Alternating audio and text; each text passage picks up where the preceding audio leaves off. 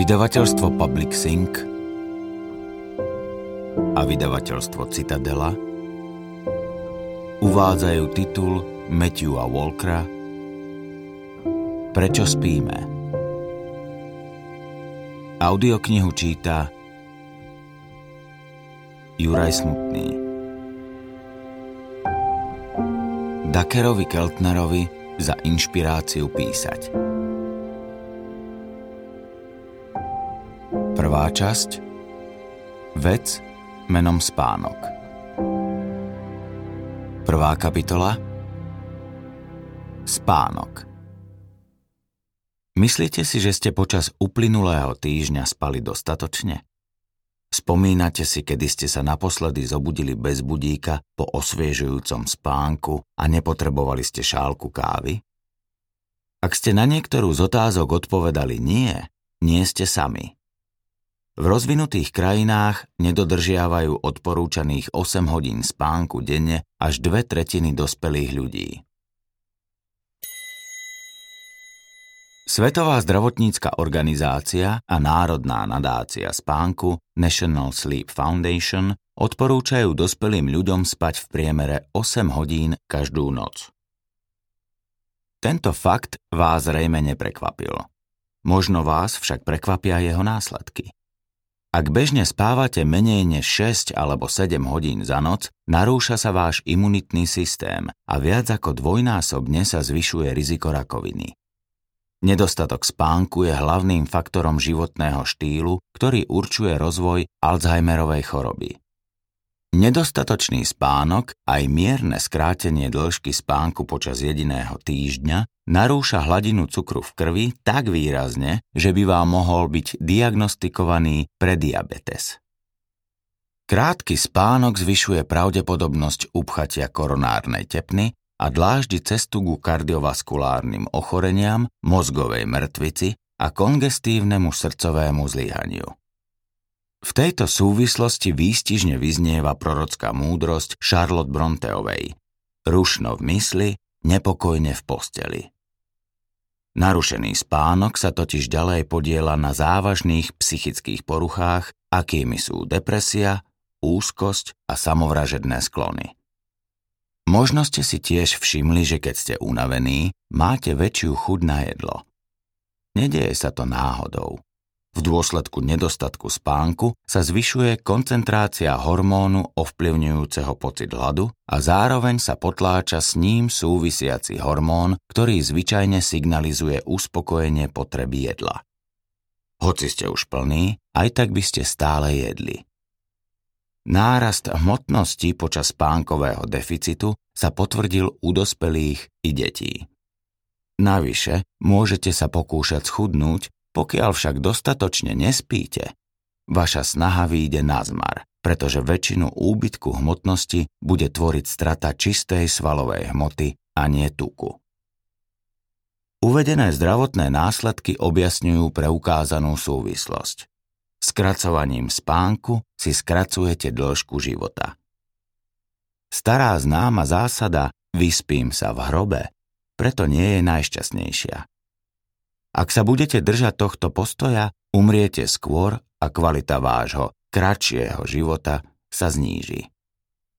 Aj pohár plnený spánkovou depriváciou raz pretečie.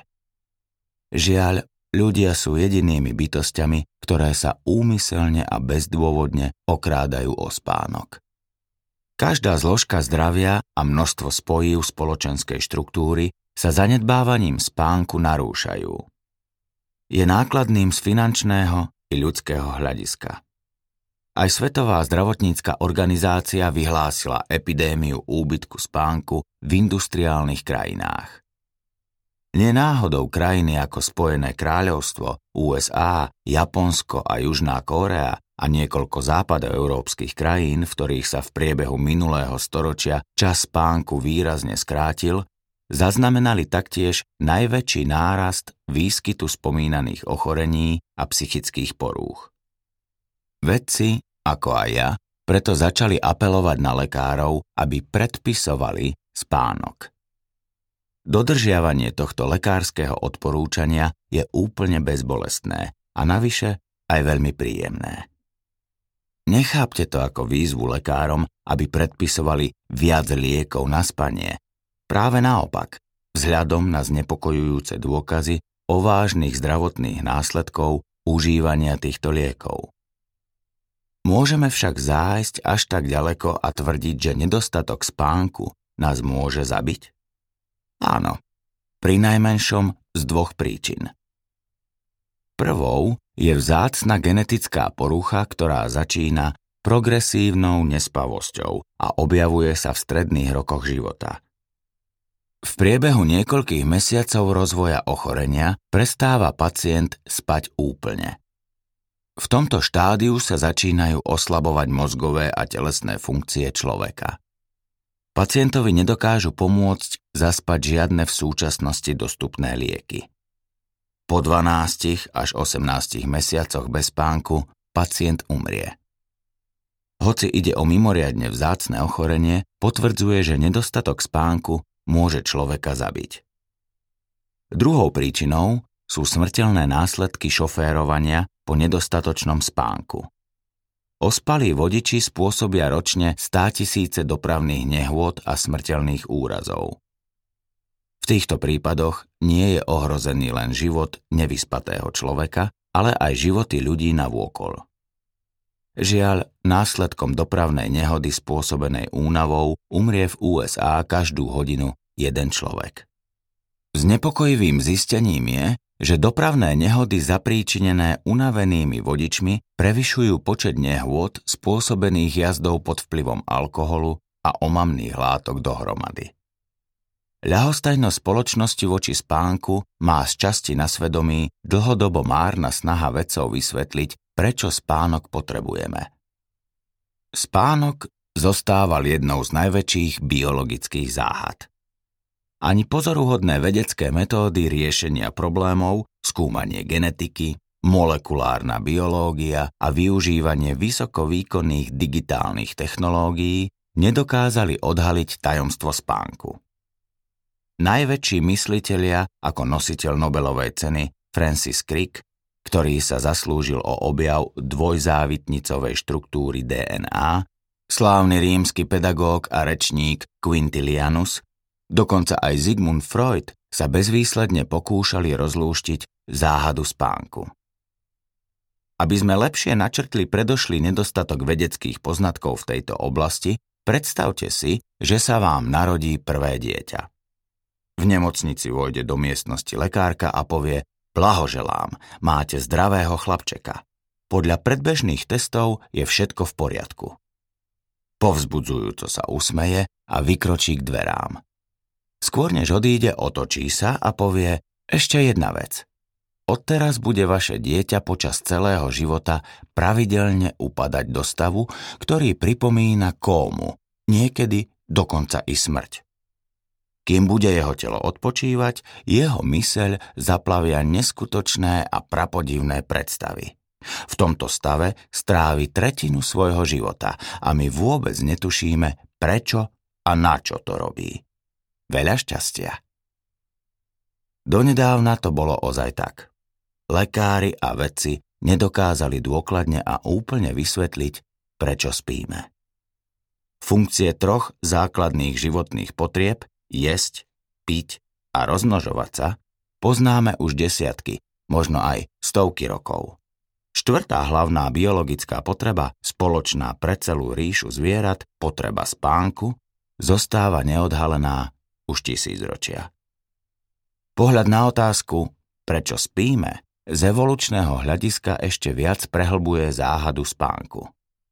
Ktorýkoľvek aspekt spánku zvážime, spánok sa stále zdá ako jeden z najnerozumnejších biologických javov. Keď spíme, nemôžeme si zabezpečiť jedlo. Nemôžeme sa stretávať s inými ľuďmi, nemôžeme si nájsť partnera a rozmnožovať sa nemôžeme vychovávať a chrániť svoje deti. Navyše, počas spánku sme ľahkou korisťou pre predátorov. Spánok je jednoznačne jeden z najnepochopiteľnejších prejavov ľudského správania. Aj jediný z týchto dôvodov, nehovoriac o všetkých spoločne, by mal podnietiť silný evolučný tlak, ktorý by zabránil vzniku spánku alebo čohokoľvek podobného.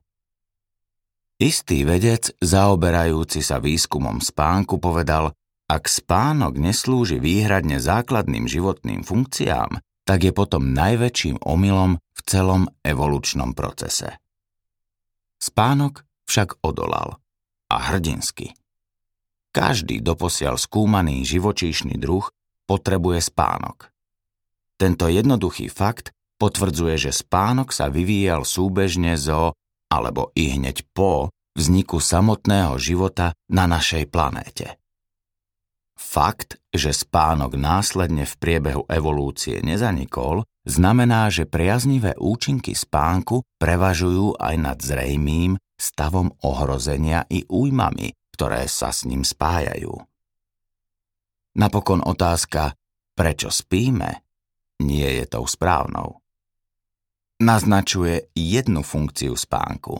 Jediný dôvod, prečo spíme. Jeden jediný svetý grál otázky spánku. Pustili sme sa do pátrania. Teórie sa pohybujú od tých logických, čas na ušetrenie energie, cez zvláštne, možnosť na okysličenie očnej gule, až po psychoanalytické, nevedomý stav, ktorom sa naplňajú naše potlačované túžby. Táto audiokniha odhaľuje odlišnú skutočnosť. Spánok je jednoznačne komplexnejší, preukázateľne zaujímavejší a zo zdravotného hľadiska znepokojivo významnejší. Spánok má množstvo funkcií, nočný oddych slúži nášmu mozgu i telu a prináša bohatý súbor zdravotne priaznivých účinkov. Zdá sa, že nejestvuje jediný hlavný orgán v tele či proces v mozgu, ktorý by spánok neposilnil a výrazne neoslabil jeho nedostatok. Fakt, že každú noc získavame množstvo zdraviu prospešných účinkov, zrejme nikoho neprekvapuje. Napokon dve tretiny života bdieme a počas tohto obdobia nič pre nás prospešné nedosiahneme tak ľahko. Aby sme prežili, boli duševne i fyzicky zdraví, musíme vykonávať nespočetné množstvo úkonov. Prečo potom predpokladáme, že spánok, ktorým strávime 25 až 30 rokov života, má len jednu jedinú funkciu? Na základe prívalu objavov za ostatných 20 rokov si uvedomujeme, že vývin spánku nebol grandióznym omylom evolúcie. Spánok prináša také veľké množstvo zdraviu prospešných účinkov, že by ste si ho mali naordinovať pravidelne, každých 24 hodín. Mnohí to tak nerobia. Spánok obohacuje mozog o rozmanité funkcie vrátane našej schopnosti učiť sa, zapamätávať si a logicky sa rozhodovať. Láskavo slúži aj nášmu psychickému zdraviu. Počas spánku sa znovu nastavujú dráhy mozgu spojené so spracovávaním emócií a tak nám spánok umožňuje počas nasledovného dňa zvládnuť spoločensky a psychicky náročné úlohy s chladnou hlavou. Stojíme na prahu pochopenia najneprístupnejšieho a najspornejšieho zo všetkých stavov vedomia. Snívania. Ľuďom i všetkým živým bytostiam, obdareným prežívaním snov, prináša snívanie celý rad jedinečných priaznivých účinkov. Vďaka snom sa ponárame do upokojujúceho neurochemického kúpeľa, ktorý utišuje bolestné spomienky a sny tvoria priestor virtuálnej reality, v ktorom mozog spája minulé poznanie so súčasným a podnecuje kreativitu. Spánok v našom tele dobíja zbrane imunitného systému. Pomáha nám bojovať proti zhubným nádorom, preventívne pôsobí proti infekciám a ochraňuje nás pred celou škálou chorôb. Spánok zlepšuje stav metabolizmu ľudského tela nastavením rovnováhy medzi inzulínom a glukózou v krvi. Spánok reguluje náš apetít. Pomáha nám udržiavať telesnú hmotnosť tým, že si jedlo vyberáme rozumne, nespontánne a neuvážene. Dostatok spánku udržiava prospešný mikrobióm v črevách A ako vieme, základom zdravia sú zdravé črevá. Dostatočný spánok sa úzko spája so zdravím nášho kardiovaskulárneho systému, znižovaním krvného tlaku a udržiavaním srdca v dobrej kondícii. Vyvážená strava a fyzická aktivita sú životne dôležité. Ale v súčasnosti spánok považujeme za ťahúňa tejto trojsily ľudského zdravia. Fyzické a duševné újmy spôsobené zlým spánkom počas jedinej noci prevyšujú nad poškodením následkom obdobného nedostatku jedla alebo fyzickej aktivity. Sotva by sme našli iný stav, prirodzený alebo medicínsky navodený, ktorý by na každej skúmanej úrovni dokázal účinnejšie napraviť poškodené fyzické a duševné zdravie. Na základe mnohých nových rozsiahlých vedeckých výskumov spánku sa už nemusíme pýtať, na čo nám spánok slúži. Namiesto toho môžeme uvažovať, či by sme našli nejakú biologickú funkciu, ktorej dobrý nočný spánok neprospieva. Výsledky tisícov výskumov potvrdili, že nie. Nenašli. Z výskumného obrodenia sa zrodilo jednoznačné posolstvo. Spánok je najúčinnejší spôsob, ako každý deň znovu nakopnúť náš mozog i telo. Dosiaľ najsilnejšia zbraň matky prírody v boji so smrťou. Žiaľ, na verejnosť sa nedostávajú informácie o nezvratných dôkazoch, ktoré objasňujú, aké riziká spojené s nedostatkom spánku číhajú na jednotlivcov i celú spoločnosť. V súčasných diskusiách o zdraví nepopierateľne najväčšmi chýba práve táto téma. Odpovedou je táto audiokniha, ktorá slúži ako vedecky precízna intervencia voči tomuto nedostatku a verím, že zároveň predstavuje i fascinujúcu púť plnú objavov. Jej cieľom je tiež prispieť prehodnoteniu miesta spánku v rebríčku našich kultúrnych hodnôt a odvrátiť jeho zanedbávanie. Rád by som podotkol, že ja osobne spánok milujem. Nie len ten môj vlastný, hoci sa každú noc obdarúvam neprenosným poukazom na 8-hodinový spánok. Milujem všetko, čo je so spánkom spojené. Milujem objavovanie všetkého doposiaľ nepoznaného. Milujem odovzdávať verejnosti informácie o udivujúco geniálnom spánku. Milujem bádanie po spôsoboch, ako spojiť ľudstvo vierou, že spánok je nevyhnutne potrebný. Tento románik sa ťahá už viac ako 20 rokov mojej výskumnej kariéry a začal, keď som bol profesorom psychiatrie na lekárskej fakulte Harvardovej univerzity a pokračuje až doteraz, keď pôsobím ako profesor neurovied na Kalifornskej univerzite v Berkeley. Nebola to ale láska na prvý pohľad. Výskumníkom spánku som sa stal náhodou. Nikdy som nemal v úmysle dobývať toto okrajové tajomné územie vedy.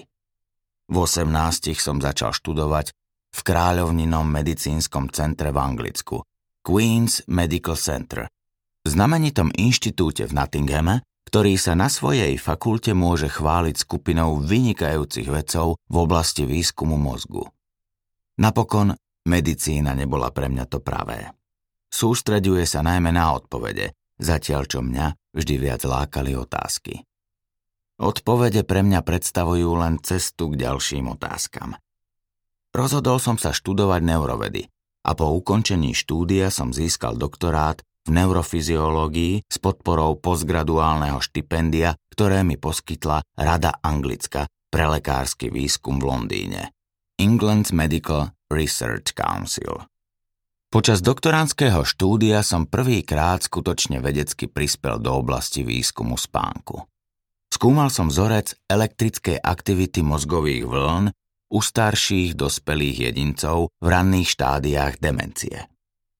Napriek utkvelej predstave neexistuje len jeden typ demencie.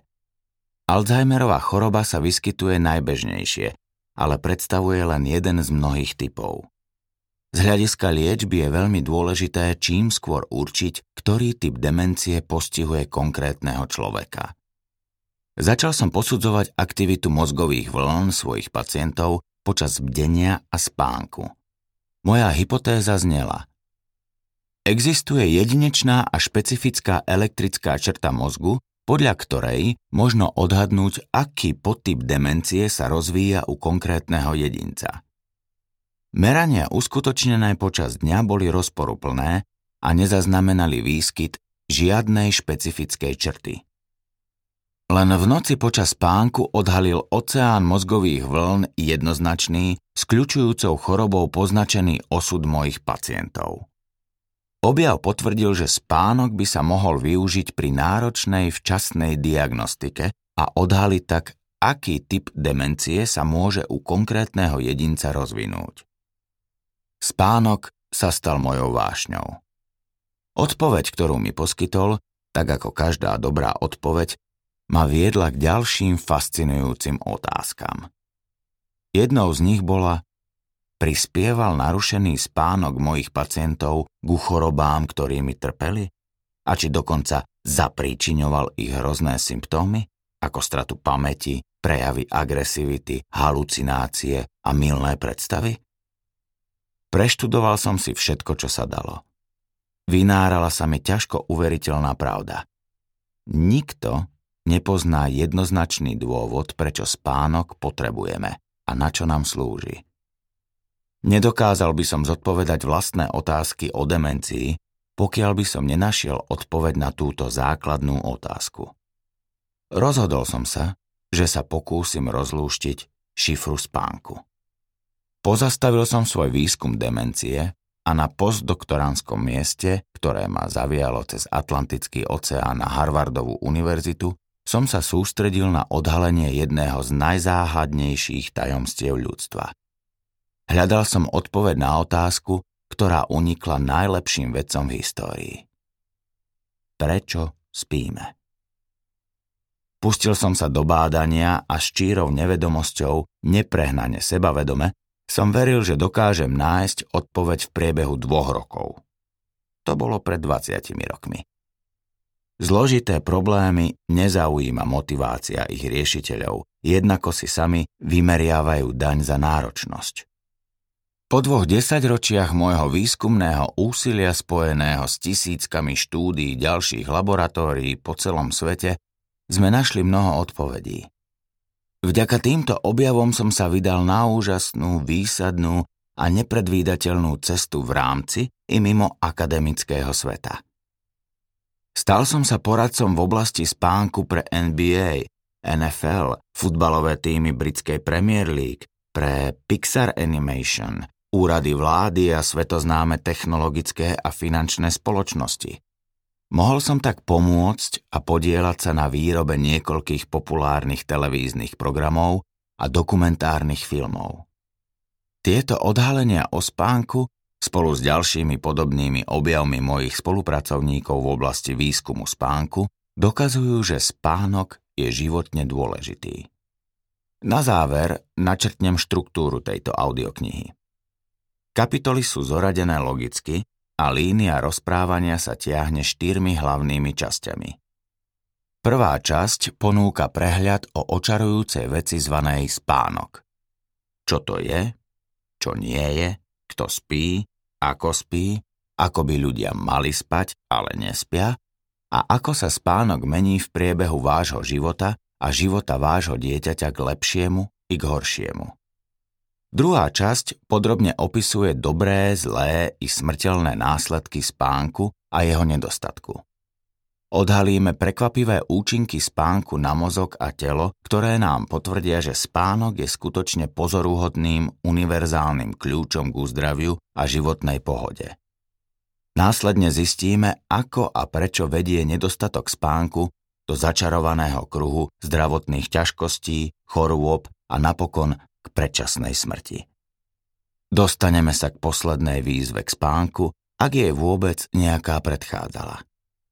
V tretej časti sa presunieme od spánku do fascinujúceho sveta snov.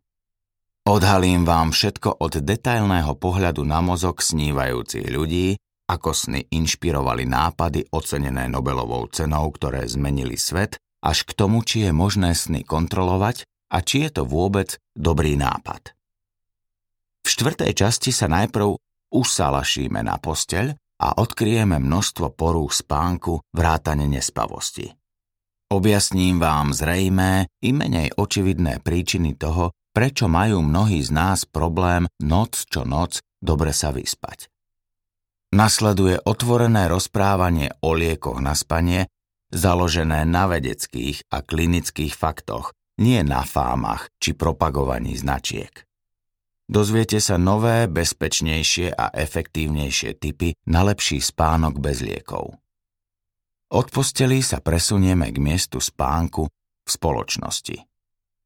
Následne odhalíme zamyslenia hodný vplyv nedostatku spánku na vzdelávanie, medicínu a zdravotnú starostlivosť i podnikanie. Tieto dôkazy otriasajú základmi presvedčenia, že v spomínaných oblastiach dosiahneme svoje ciele efektívne, spoľahlivo, výhodne a čestne vďaka dlhým hodinám denia a len so štipkou spánku. Audioknihu uzatváram v skutočne optimistickej nádeji prínosom podrobného návodu plného nápadov, ako obnoviť vzťah ľudstva k spánku. Nová vízia spánku v 21. storočí. Chcel by som zdôrazniť, že audioknihu nemusíte počúvať v stanovenom poradí rozprávania v štyroch častiach. Každú kapitolu možno počúvať samostatne, mimo poradia a nestratí svoj význam. Preto vás pozývam, aby ste si vychutnali audioknihu v celku i po častiach podľa vlastného uváženia, či už po poradí alebo podľa vašej vlastnej chuti. Krátke priznanie nakoniec. Pripúšťam, že pri počúvaní môžete byť ospalí. A ak by ste náhodou aj zaspali, na rozdiel od iných autorov, nebudem to brať osobne.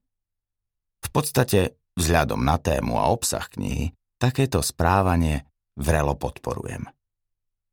Keďže viem o súvislostiach medzi spánkom a pamäťou, najväčšou lichvotkou pre mňa bude, keď sa vy, poslucháči, neubránite potrebe posilniť sa spánkom a tak si vďaka nemu vriť do pamäti to, s čím sa vám prihováram. Preto prosím, počas počúvania celej audioknihy sa pokojne nechajte unášať medzi svetom snov a skutočnosťou. Vôbec sa neurazím. Práve naopak. Poteším sa.